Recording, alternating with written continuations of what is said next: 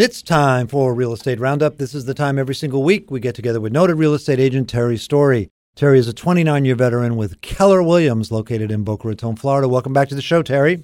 Thanks for having me, Steve. Hey, you know, part of the pleasure and excitement of buying a new home has to do with getting it just the way you want it, you know, new furniture and everything like that. So, Terry, what are new homeowners buying for their homes these days?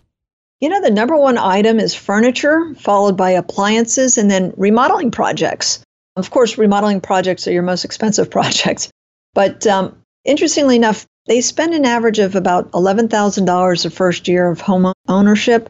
Yeah. And then spending an average of about 4000 on furnishings alone. Yeah. So I want to stop you there. So remember, everyone, when you go to buy a house, you've got all these closing costs, all this upfront stuff and you, you know maybe you're scrambling to cover all that but don't forget that when you move into a new house you know you got to put curtains up and blinds yes and you need furniture so try to remember that there's going to be some further expenses and terry's saying that on average it's about $11000 a year and interestingly enough i mean it depends on where you live but in this example they're talking about window coverings $215 I mean yeah. that around here that's one window. Yeah.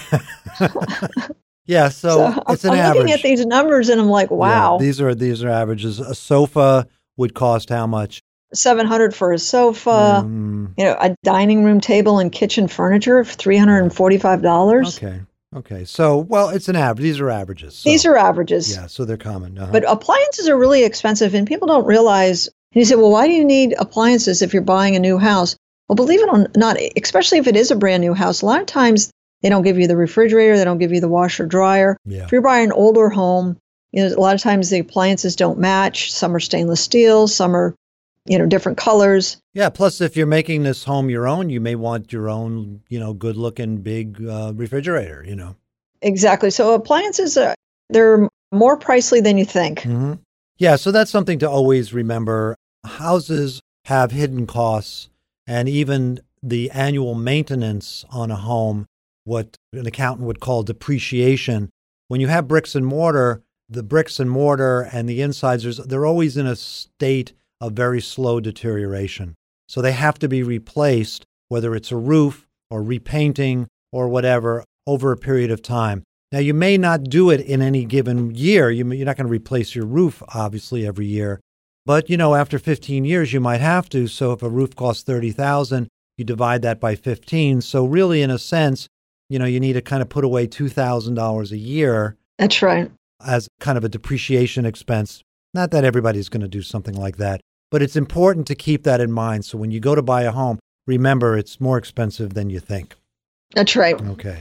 All right. Let's move on here. I love this one. This was from, I think, from the Sun Sentinel. And it's, it's a question that was posed. We're having a party for my kid's birthday, and she wants it with a bounce house and other outside attractions in our backyard. I'm concerned with my liability if someone gets injured at the party. What are my rights? You know, that's an excellent question, and you should be concerned. You rightfully, you know, should definitely check out your insurance policy. It's expensive to be sued, and if somebody is injured, you do have some responsibility in it. You know, even though you're hiring a third party to bring the bounce house over mm-hmm. and set it up, it's important to you know look over your policy to make sure you're you know covered for those type of things. Yeah. It's liability, and that's why you carry insurance. And you shouldn't be afraid to hold an event just because you might get sued. You just have to take precautions and know what your insurance covers. Just yeah, so just be smart. In the case of a bounce house, you want to read the warnings from a manufacturer. You want to rent from a reputable dealer because you don't want to get some kind of piece of junk, you know, that someone's kind of bought at a you know, in a junkyard or something and brought to your house. So you really want to be careful and you know keep the adults out of the ba- the bounce house. yeah, I, I have some stories about bounce houses. yeah, so you want to be very, very, very careful. So Terry, 2018 is now going to have a different look to it because of the new tax law that was signed last year, and especially with regard to real estate, uh, a couple of things are happening especially with the mortgage deduction. Let's talk a little bit about that. Sure. You know, so the, uh, there was a limit in, in terms of mortgage deductibility up to $750,000 mortgage. You know, you deal with, you know, moderately priced houses and, and kind of upwards from that.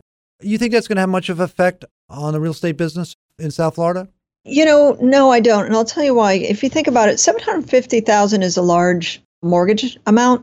And those that are purchasing, say, $3 million homes, you know, 2 million, 3 million, 5 million, whatever number it is above above that number. So many of them put very large amounts of money down. Yeah. So this is what I see typically. Somebody's buying a $3 million home, they may get a million dollar mortgage. Mm-hmm. So then you're looking at they're able to deduct the first 750. Mm-hmm. So you're only talking a little bit above that. That's not going to hold anyone back from buying a house. I totally agree. So 750 is a good number if you look at the masses. So there's not affecting that many people. And that's the way I, I Okay. view it. All right. So really, you think just from the street point of view that it's it's not really going to have much of effect. I mean, the exclusion was a million dollars. They just lowered it to seven fifty. right, right. So it's I don't think it's I don't even think anyone is going to notice. I just don't think it's going to have any impact at all. The other aspect of the tax law is the deductibility of state and local tax, and I think we all know that that's going to hit a lot of the coastal states in the country. Uh, I'm talking about the Northeast in particular. We're talking about New Jersey, Pennsylvania, those kinds of states, also California and other high tax states.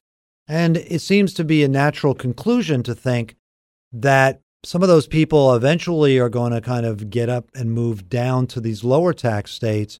Is there any talk in your industry or amongst your colleagues about that? You know, I think it's just going to take some people off the fence that were debating whether or not they were going to make the move, and that might be just enough incentive for them to go ahead and make a move. When people make a decision to make a move, they're factoring in all kinds of things. They're factoring why they live, you know, people coming from the Northeast, for example, they may want to stay up there because of their family, their ties.